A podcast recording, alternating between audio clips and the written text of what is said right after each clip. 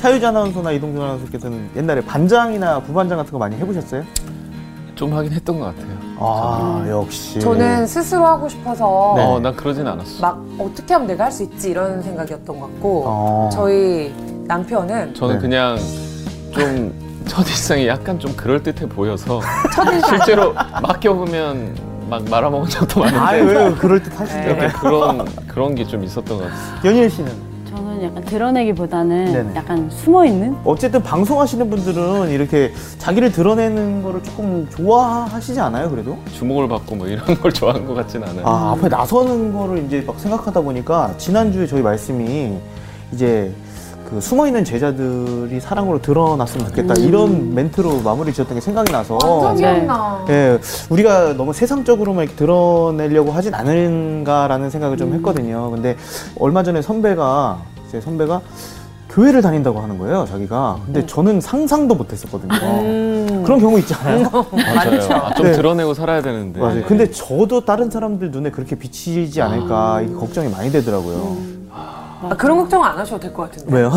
너무 반듯하잖아요. 앞뒤가 맞아요. 똑같은 사람이잖아요. 맞아요, 맞아요. 되게 앞뒤가 정직하고. 똑같고 네네. 귀여운 크리스찬이시죠. 아, 근데 정말 그 예수님의 제자로서 예수님의 향기를 드러내고자 하는 그 빈도가 네. 얼마나 내 인생에 많이 있느냐를 오히려 저는 이 성수학당 공부를 음. 통해서 계속 생각을 하는 것 같아요. 아 오늘도 기대가 어. 되네요. 아니 근데 선생님 보시면 선생님은 항상 그런 향기가 나는 것 같아요. 계속. 그러니까 걷, 걷기만 해도 그러니까. 걸으셔도 근처에만 있어도 참 이게- 전문 전문. 선생님 안녕하세요. 선생님 안녕하세요.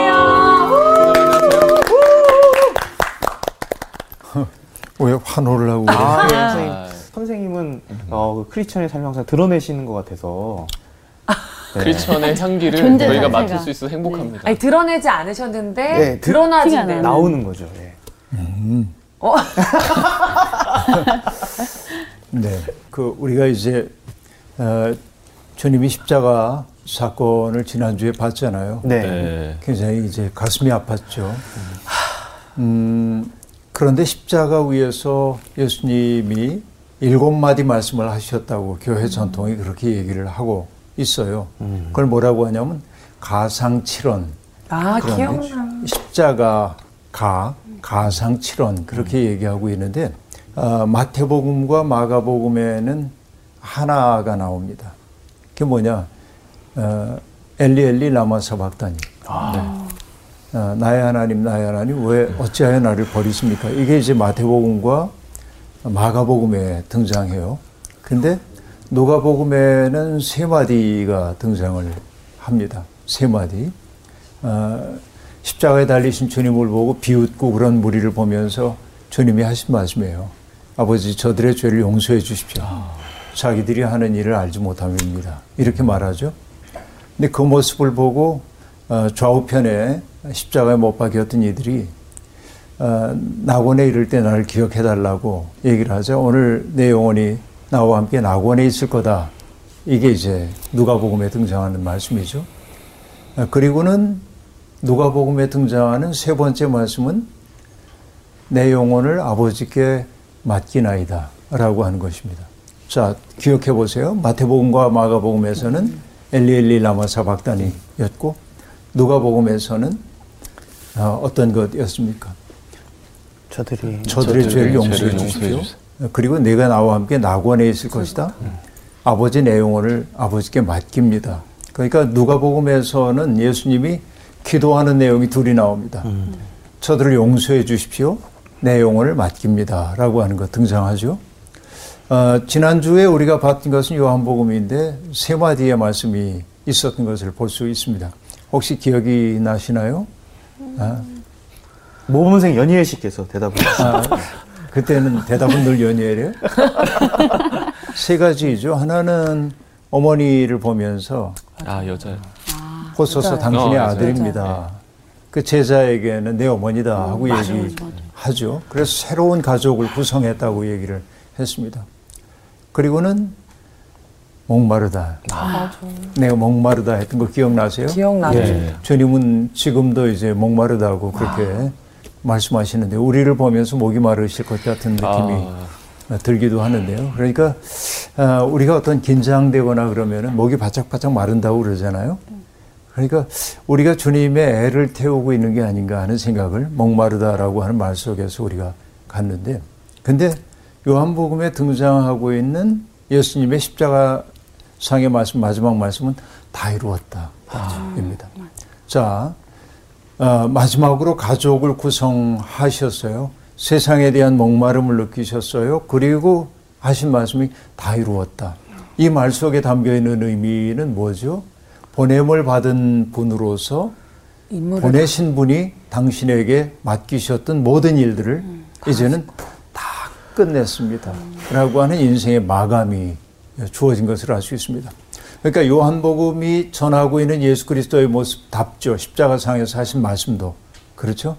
마가 마태에서는 나의 하나님 왜 나를 버리십니까? 라고 하는 어떻게 보면 처절해 보이는 어, 이건 사실은 시편 22편의 내용이거든요. 그리고 누가복음에서의 예수님은 언제나 기도하는 분으로 모습을 드러내요. 십자가 상에서 똑같이 기도하는 거예요. 저들의 죄를 용서해 주십시오. 내 영혼을 아버지께 맡깁니다. 그렇죠. 이미지상의 일치가 있음을 볼 수 있습니다. 그리고 요한복음에서는 이 세상에 번냄을 받은 분으로서 아, 번냄을 받은 자로서의 소명을 완수하기 위한 마지막 말들이 주어지고 있음을 우리가 볼 수 있습니다. 그리고는 여러분 지난주 또 기억나는지 모르지만은 아, 예수님이 십자가를 지고 가시다가 다른 복음서에 의하면은 너무 지쳐 쓰러지고 그러니까 누구를 부르죠? 고레네 시몬이라고 하는 사람을 불러가지고 대신 지게 했다고 얘기하잖아요. 네. 네. 근데 요한복음에서는 어땠습니까? 주님이 직접, 직접. 십자가를 직접. 지고 올라가셨어요. 왜 그랬다고 얘기했어요? 가현설적 이단 때문에 그랬다고. 하나님이 돌아가실 수가 없다는 거죠. 그러니까 바꿔치기 했을 거다. 그런 말 때문에 맞아. 주님이 직접. 당신의 십자가를 지고 골고다까지 올라가신 것으로 얘기했어요. 그리고 옆구리를 찌르자 피와 물이 쏟아져 나왔다라고 얘기하므로 예수님이 참으로 돌아가셨음을 보여주는 대목이었습니다. 그러니까 그 모든 설명들이 굉장히 일관된 입장들을 가지고 있음을 볼 수 있습니다. 아, 그리고 우리가 알다시피 동산에 아무도 장례 치러본 적이 없는 새 무덤이 있어서 거기에 주님을 두었다. 그렇게 얘기를 했었습니다. 그게 지난주까지 우리가 공부했던 대목입니다. 기억나죠? 네. 네. 오늘 수업 요한복음 61강 다시 살아나시다. 오늘은 20장, 아, 이제 마침내 부활의 사건이 벌어지는 20장에 당도했는데요. 20장 1절부터 18절까지를 공부하겠습니다. 연희엘 씨부터 읽어주세요. 안식 후 첫날 일찍이 아직 어두울 때에 막달라 마리아가 무덤에 와서 돌이 무덤에서 옮겨진 것을 보고 시몬 베드로와 예수께서 사랑하시던 그 다른 제자에게 달려가서 말하되 사람들이 주님을 무덤에서 가져다가 어디 두었는지 우리가 알지 못하겠다 하니 베드로와 그 다른 제자가 나가서 무덤으로 갈새 둘이 같이 다름질하더니 그 다른 제자가 베드로보다 더 빨리 달려가서 먼저 무덤에 이르러 구부려 세마포 놓인 것을 보았으나 들어가지는 아니하였더니 시몬 베드로는 따라와서 무덤에 들어가 보니 세마포가 놓였고 또 머리를 쌌던 수건은 세마포와 함께 놓이지 않고 딴 곳에 쌌던 대로 놓여 있더라. 그때야 무덤에 먼저 갔던 그 다른 제자도 들어가 보고 믿더라.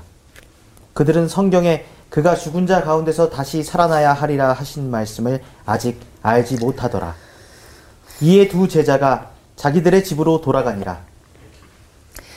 마리아는 무덤 밖에 서서 울고 있더니 울면서 구부려 무덤 안을 들여다보니 흰옷 입은 두 천사가 예수의 시체에 뉘었던 곳에 하나는 머리편에 하나는 발편에 앉았더라.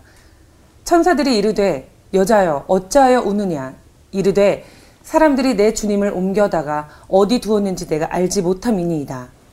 이 말을 하고 뒤로 돌이켜 예수께서 서서 계신 것을 보았으나 예수신 줄을 알지 못하더라. 예수께서 이르시되 여자여 어찌하여 울며 누구를 찾느냐 하시니 마리아는 그가 동산직인 줄 알고 이르되 주여 당신이 옮겼거든 어디 두었는지 내게 이르소서. 그리하면 내가 가져가리이다. 예수께서 마리아야 하시거늘 마리아가 돌이켜 히브리 말로 라보니 하니 이는 선생님이라는 말이라. 예수께서 이르시되 나를 붙들지 말라. 내가 아직 아버지께로 올라가지 아니하였노라. 너는 내 형제들에게 가서 이르되 내가 내 아버지 곧 너희 아버지 내 하나님 곧 너희 하나님께로 올라간다 하라 하시니 막달라 마리아가 가서 제자들에게 내가 주를 보았다 하고 또 주께서 자기에게 이렇게 말씀하셨다 이르니라. 네. 오늘 어떻게 보면은 정말 기독교 신앙의 핵심이라고 얘기할 수 있는 부활의 사건이 요한복음에 의해서 어떻게 증언되고 있는지를 보여주고 있는데요.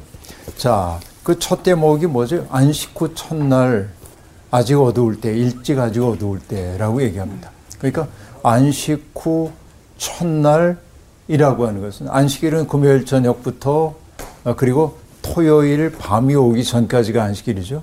그 지난 날, 그러니까 주일이에요. 주일날 아직 아, 밝아지기 전에, 그러니까 어둠과 밝음이 교차하고 있는 그때에 아, 막달라 마리아가 무덤으로 달려갑니다. 아, 무덤으로 달려가자 돌이 무덤에서 옮겨진 것을 보았다. 그렇게 말합니다. 그러니까 다만 옮겨져 있을 뿐이에요. 자, 요한복음의 서술이 대단히 담담합니다. 그렇죠?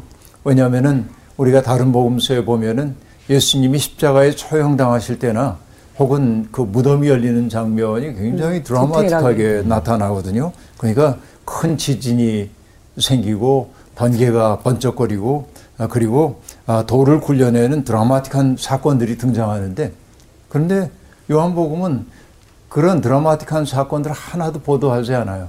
마리아가 달려가면서 그 무거운 돌문을 누가 옮겨줄까 이런 걱정도 등장하지 않습니다. 가봤더니 그냥 돌이 굴려져 있는 것을 봤다. 그렇게 얘기합니다. 그래서 깜짝 놀라서 시몬 베드로와 예수님이 사랑하시던 제자들에게 달려갑니다. 사랑받는 제자가 요한이냐 아니냐 하는 신학적 논란이 있어요. 근데 우리 너무 깊이 들어갈 건 없고 편의상 요한이라고 하십니다.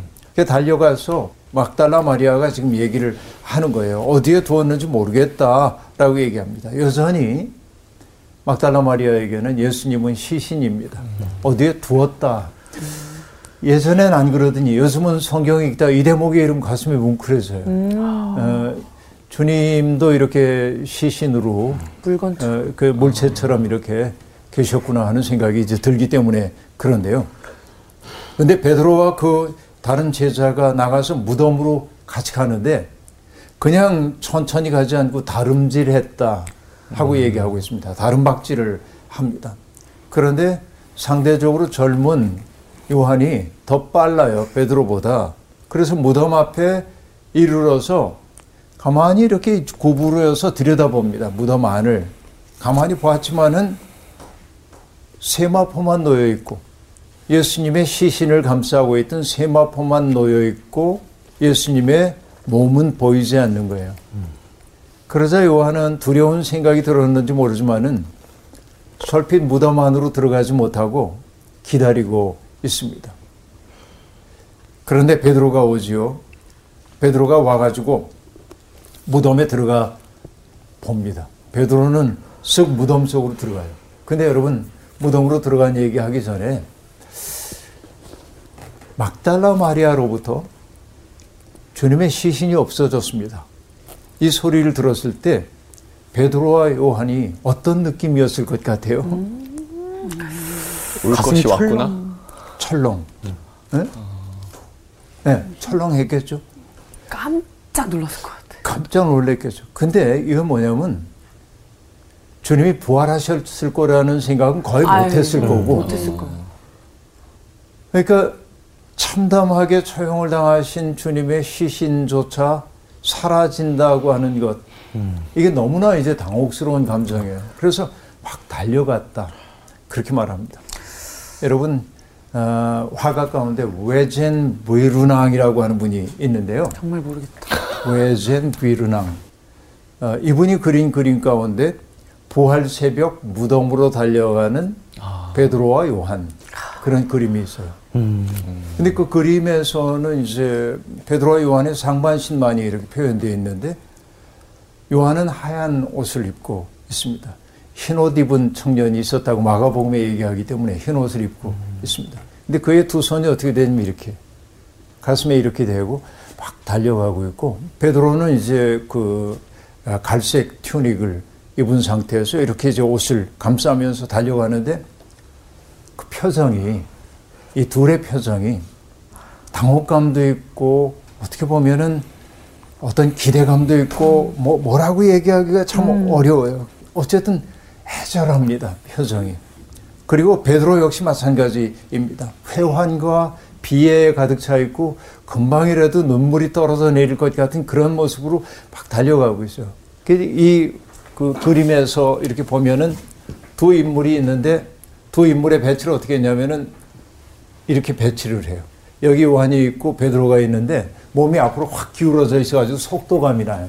대각선 방향으로 이렇게 돼가지고.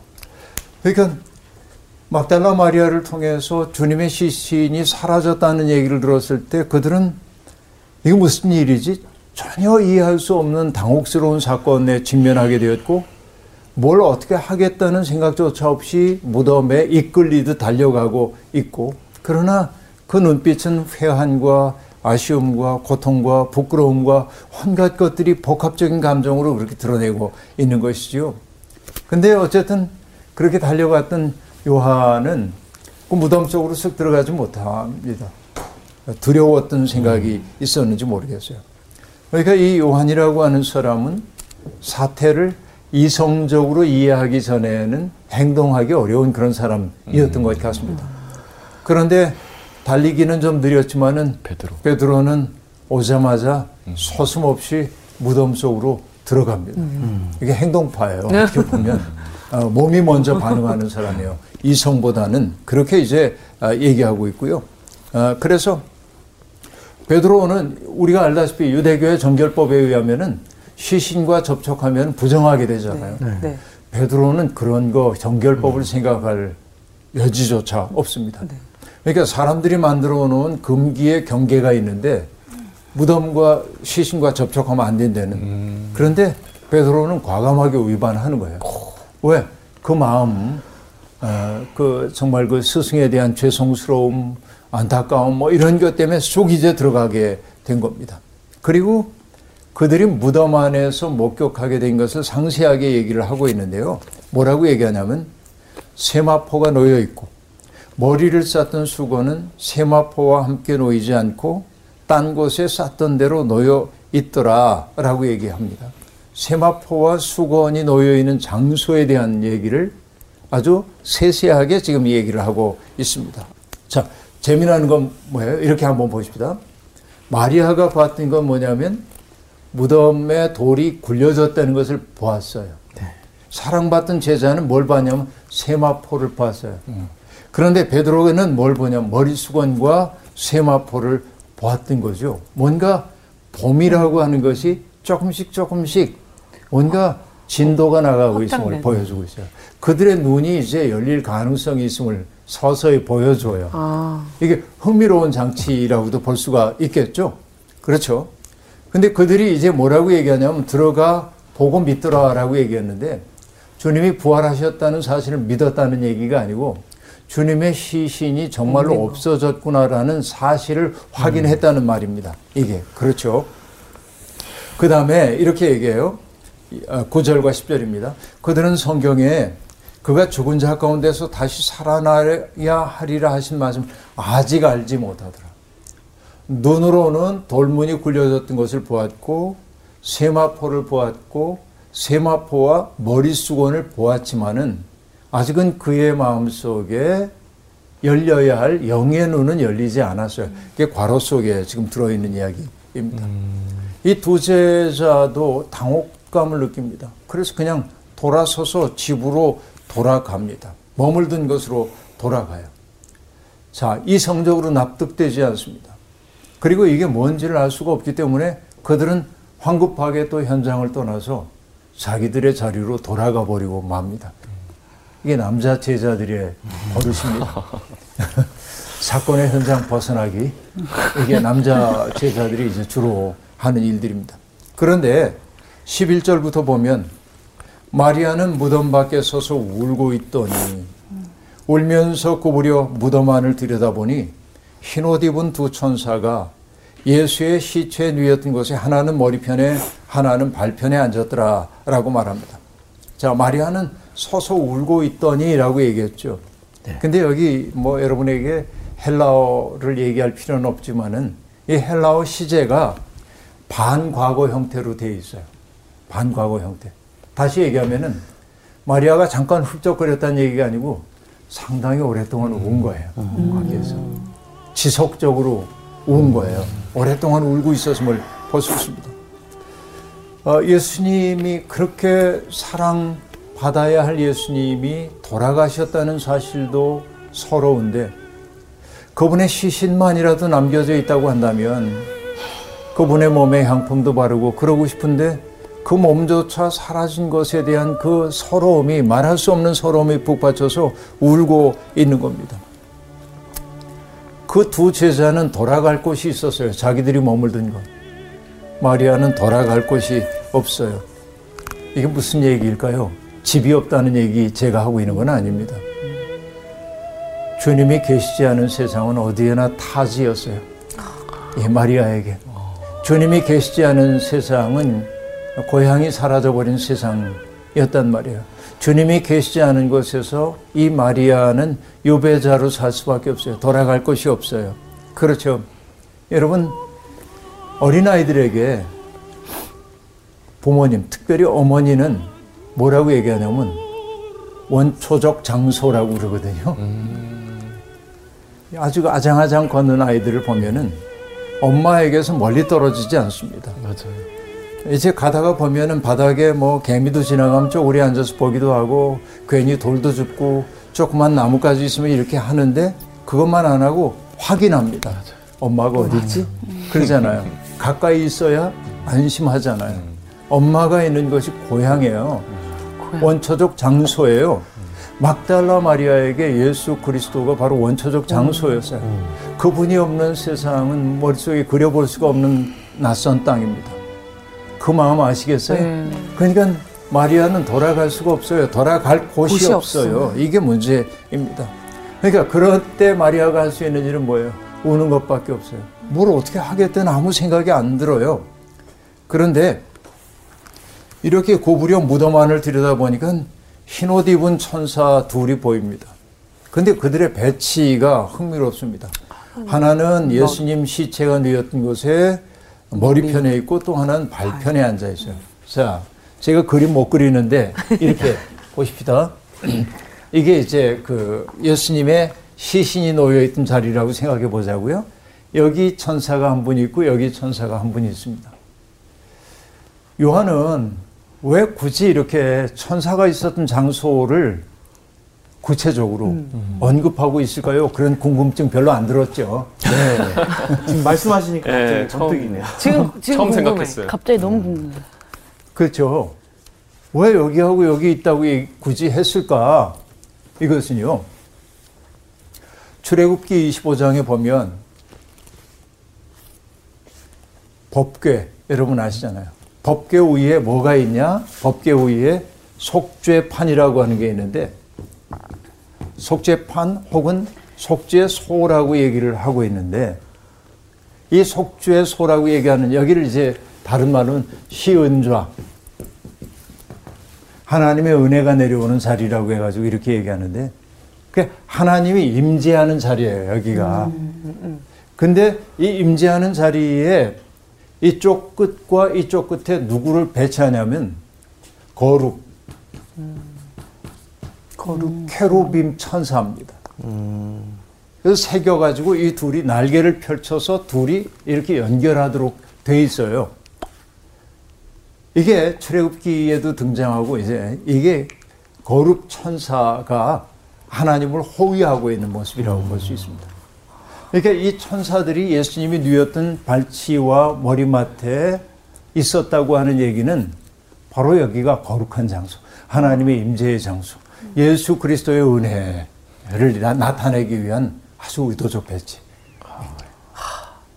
이건 정말 놀라운 이야기라고 볼 수 있습니다. 그렇죠? 그래서 이 거룩처럼 연결이 돼 있는 거예요. 근데 그 천사가 묻습니다. 여자여 어찌하여 우느냐라고 말합니다. 근데 마리아는 아직도 그분들이 천사인 줄을 몰라요. 그냥 어떤 정원지기 같은 사람인 줄 알아요. 그래서 사람들이 내 주님을 옮겨다 어디 두었는지 내가 알지 못합니다. 라고 얘기합니다. 그러다가 문득 이상한 기척이 느껴져서 뒤를 돌아봐요. 마리아가. 그래서 예수님이 서 계신 것을 보았습니다. 그런데 마리아는 금방 그분이 예수님인 줄 알아보지 못합니다. 그럴 것 같아요. 그래요. 부활하신 예수 그리스도의 모습은 이전에 우리가 알던 그 모습 그대로가 아니에요, 분명히. 엠마오로 가던 제자들도 그 길에서 동행이 되었던 주님을 보고 못 알아보잖아요, 처음에. 집에 모셔 들어가지고 음식을 함께 먹으려고 맞아. 할때 주님이 축사하여 떡을 떼자 눈이 밝아져 알아보잖아요. 그러니까 예수 그리스도의 모습이 낯선 자의 모습인 거예요. 그러니까 마리아도 그분이 예수님이라는 사실을 알아보지 못합니다. 여전히 눈이 열리지 않았다라고 하는 얘기입니다. 그때 예수님이 마리아에게 말을 건네시죠. 여자여 어찌하여 울며 누구를 찾느냐라고 묻습니다. 아, 이 질문은 마리아에게만 던진 질문이 아니라 오고 가는 모든 세대에 우리에게도 던진 질문이야. 너희가 뭘 찾고 있냐? 어? 여자라고 하는 이 말로 어, 사실은 우리까지도 내포된다고 얘기할 수 있겠습니다. 마리아는 그가 동산직인 줄 알고 부탁합니다. 주여. 여기에서 주여는 그분이 구원자라고 한 뜻이 아니라 높임말이에요. 그냥. 주여. 당신이 옮겼거든 어디 두었는지 내게 이루소서. 그리하면 내가 가져가리이다. 라고 얘기를 합니다. 자, 두다, 가져가다.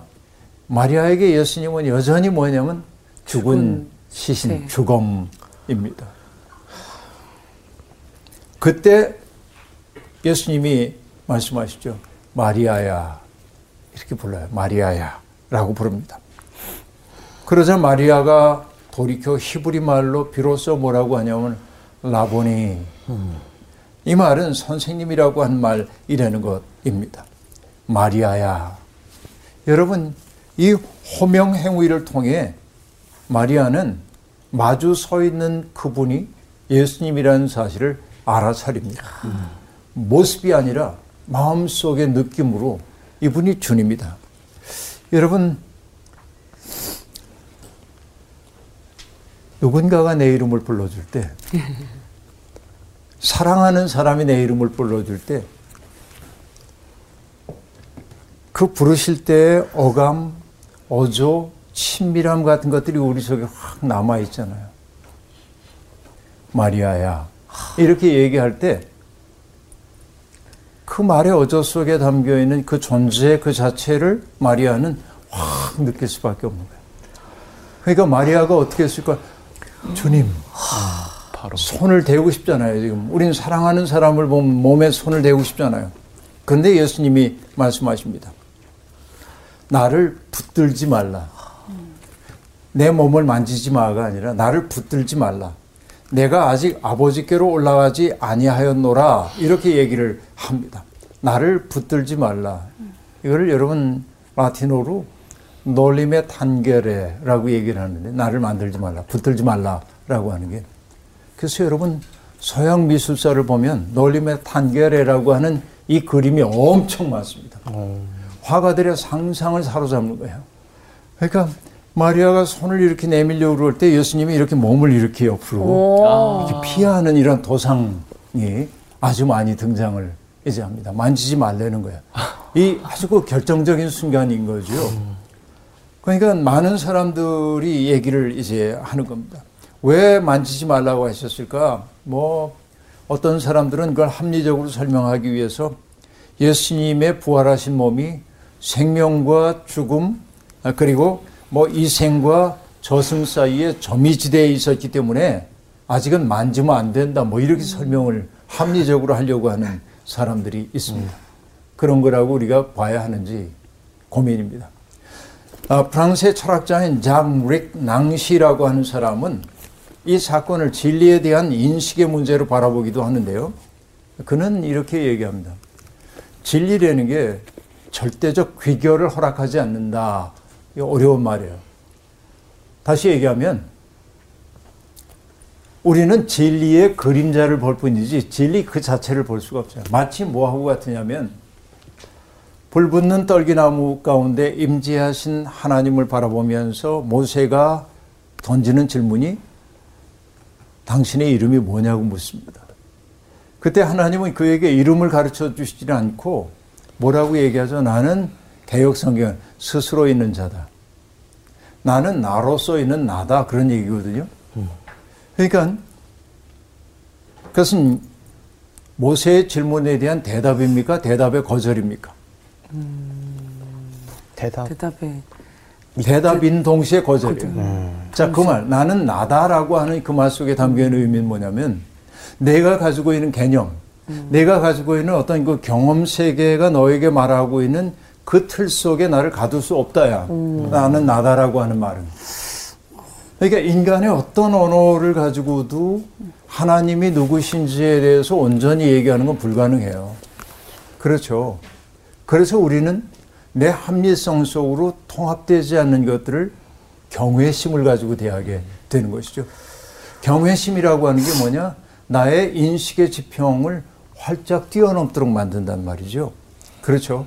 그러니까 장릭 낭시가 지금 하고 있는 얘기는 나를 붙들지 말라라고 얘기함으로써 내가 마치 진리에 대해서 다 아는 것처럼 세상의 신비에 대해서 다 아는 것처럼 이렇게 붙들어 너의 소유를 삼으려고 하지 말아라 라는 얘기입니다. 그렇죠.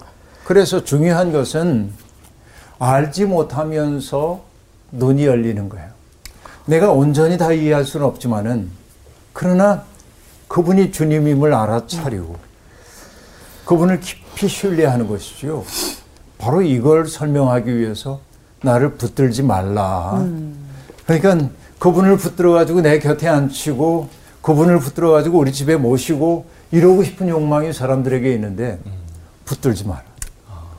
다만 그분이 우리 가운데 현존하고 계시다는 것을 느끼고 그분이 언제든 나와 동행하신다는 사실을 어둠 속에서라도 인식하며 살아라 라는 말이라는 거죠. 이게 이제 매우 중요합니다.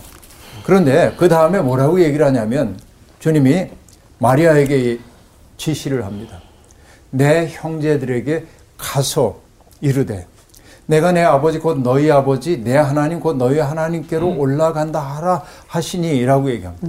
자 요한복음에서 매우 중요했던 것은 뭐죠? 예수님은 스스로를 보냄을 받은 자로 인식하셨어요.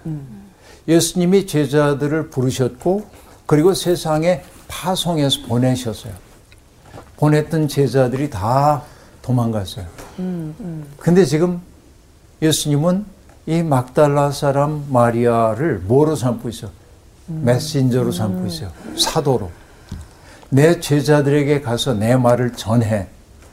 보냄을 받은 자가 되고 있어요. 와 어마어마한 일이에요. 부활을 하신 주님이 맨 처음 만났던 것도 누구냐면 열두 제자가 아니에요. 여기 요한복음에 의하면 막달라 마리아와 만나시죠. 그렇죠? 이게 이제 중요한 것이라고 볼 수 있습니다. 그래서 가서 내 말을 전해. 그런데 예수님이 그 당신의 제자들을 못난 내 제자들에게 이렇게 얘기 안 합니다. 내 형제들에게. 내 형제들에게 내가 내 아버지 곧 너희 아버지. 내 하나님 곧 너희 하나님. 자 이게 뭐냐면 제자들은 여전히 달아나서요 주님을 버리고. 그런데 주님은 여전히 그들을 형제라고 부르시고요. 형제라고 부르시고요. 하나님을 얘기할 때도 내 아버지라고 얘기하지만 그들의 아버지이고요 내 하나님이라고 얘기하지만 그들의 하나님이라고 얘기합니다 다시 얘기하면 뭐죠? 예수 그리스도와 제자들이 운명을 나눈 사이임을 보여주고 있는 거예요. 여전히 그들은 두려움 속에 있어요. 여전히 그들은 깊은 믿음의 자리에 가지 못했습니다. 그런데도 불구하고 주님은 끝까지 신뢰하는 거예요. 이, 이 못 말리는 신뢰. 이게 제자들을 제자되게 만드는 거예요. 그래서 막달라 마리아가 가서 제자들에게 내가 주를 보았다라고 증언을 합니다. 첫 번째 증언입니다. 부활에 대한. 내가 주님을 보았다라고 얘기해요. 또 주께서 자기에게 이렇게 말씀하셨다 이르니라라고 얘기합니다. 자, 오늘 본문 말씀을 보니까요. 보았다라고 하는 말이 자주 등장했음을 볼 수 있어요. 맨 처음엔 뭐죠? 막달라 마리아가 무덤이 열린 무덤을. 덮었던 돌이 굴려졌던 것을 보았어. 네. 그 다음에 요한이 보았던 것은 뭐죠? 세마포. 세마포를 보았어. 베드로가 보았던 건 뭐죠? 세마포와 수건이 놓여 있는 것을 보았어요. 보았다, 보았다, 보았다 그래요. 점점, 점점, 점점. 인식이 깊어가고 있는 것을 보여줘요. 그런데 나중에 막달라 마리아는 뭘 보지요? 주님을 보았어요. 와, 주님을 보았어요. 그리고 보는데 그치지 않고 뭐라고 얘기해요? 제자들에게 가서 내가 주님을 보았다라고 말합니다. 말하라. 이때 보면 눈으로 바라본만이 아니에요. 온 존재가 눈이 되어서 바라본 거예요. 그분이 내 곁에, 내 속에, 내 주위에 어디나 계시다는 사실을 나는 보았다라고 얘기하고 있습니다. 이것이 진정한 의미의 봄입니다. 어, 오늘 읽었던 이 20장의 1절부터 18절을 하나로 깨고 있는 것은 보다라고 하는 단어이고 이 마지막 절까지 봄이라고 하는 것이 이어지고 있음을 볼 수 있습니다. 우리는 겸허해야 합니다. 주님에 대해서 내가 다 파악할 수가 없어요. 내가 아는 것은 부분에 지나지 않는다는 것을 알아야 합니다. 그렇죠? 나를 붙들지 말아라. 그러니까 그분을 붙들어 가지고 내 옆에 이렇게 앉혀 놓으려고 하지 말고 그분이 내 곁에 계시다는 사실을 인식하고 사는 거죠. 이게 믿음인 거죠. 그래요. 우리의 눈도 그렇게 열려지기를 바랍니다. 어, 여전히 내 눈으로 보는 것밖에 보지 못하는 게 우리들이지만은 그러나 믿음이 깊어진다고 하는 것은 점점 점점 아, 보는 눈이 열려져서 아, 환한 눈으로 볼 수 있는 것이죠. 마치 아, 부활하신 주님을 만났던 사울이 눈이 어두워졌지만은 눈에서 비늘 같은 것들이 벗겨져 나갔던 것처럼 우리의 눈에 드리워져 있던 비늘이 벗겨질 때 우리는 참으로 보는 사람이 되겠고 그 본론이 열리게 될 때 주님이 여전히 온 세상에 현존하고 계시다는 사실을 느끼게 될 겁니다. 그 자리까지 갈 수 있으면 좋겠어요. 오늘 수업 여기서 마칠게요. 고맙습니다. 감사합니다. 아니 끝난지 몰랐어요. 끝이 확 오네요.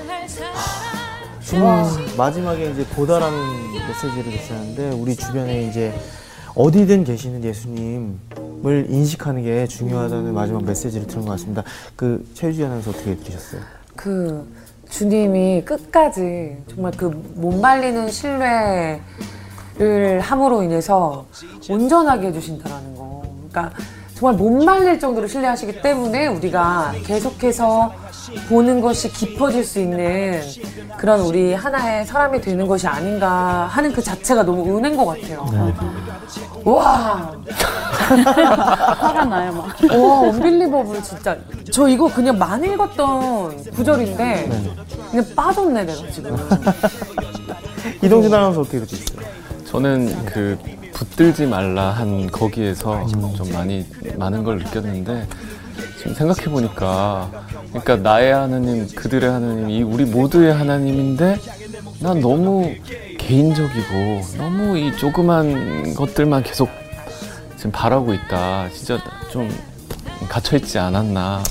붙들지 말고 좀 같이 이렇게 어, 해야 되겠는데 이런 네. 생각을 했습니다.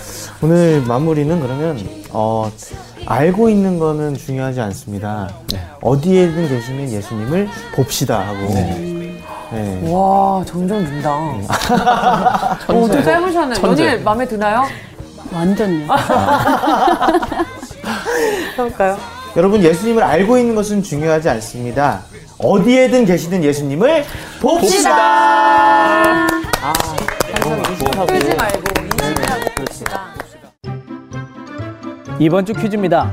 바울은 로마서에서 무엇을 율법의 완성이라고 하나요? 1번 감사, 2번 사랑, 3번 실천. 정답을 아시는 분은 CBS 성사학당 홈페이지에 정답을 올려주시거나 우편으로 보내주시면 됩니다. 선정되신 분들에게는 대한성서공회에서 발행한 성경, 성경 통독을 위한 최고의 찾아서 성경 2.0, 성사학당 선생님들의 저서 중 하나를 드립니다.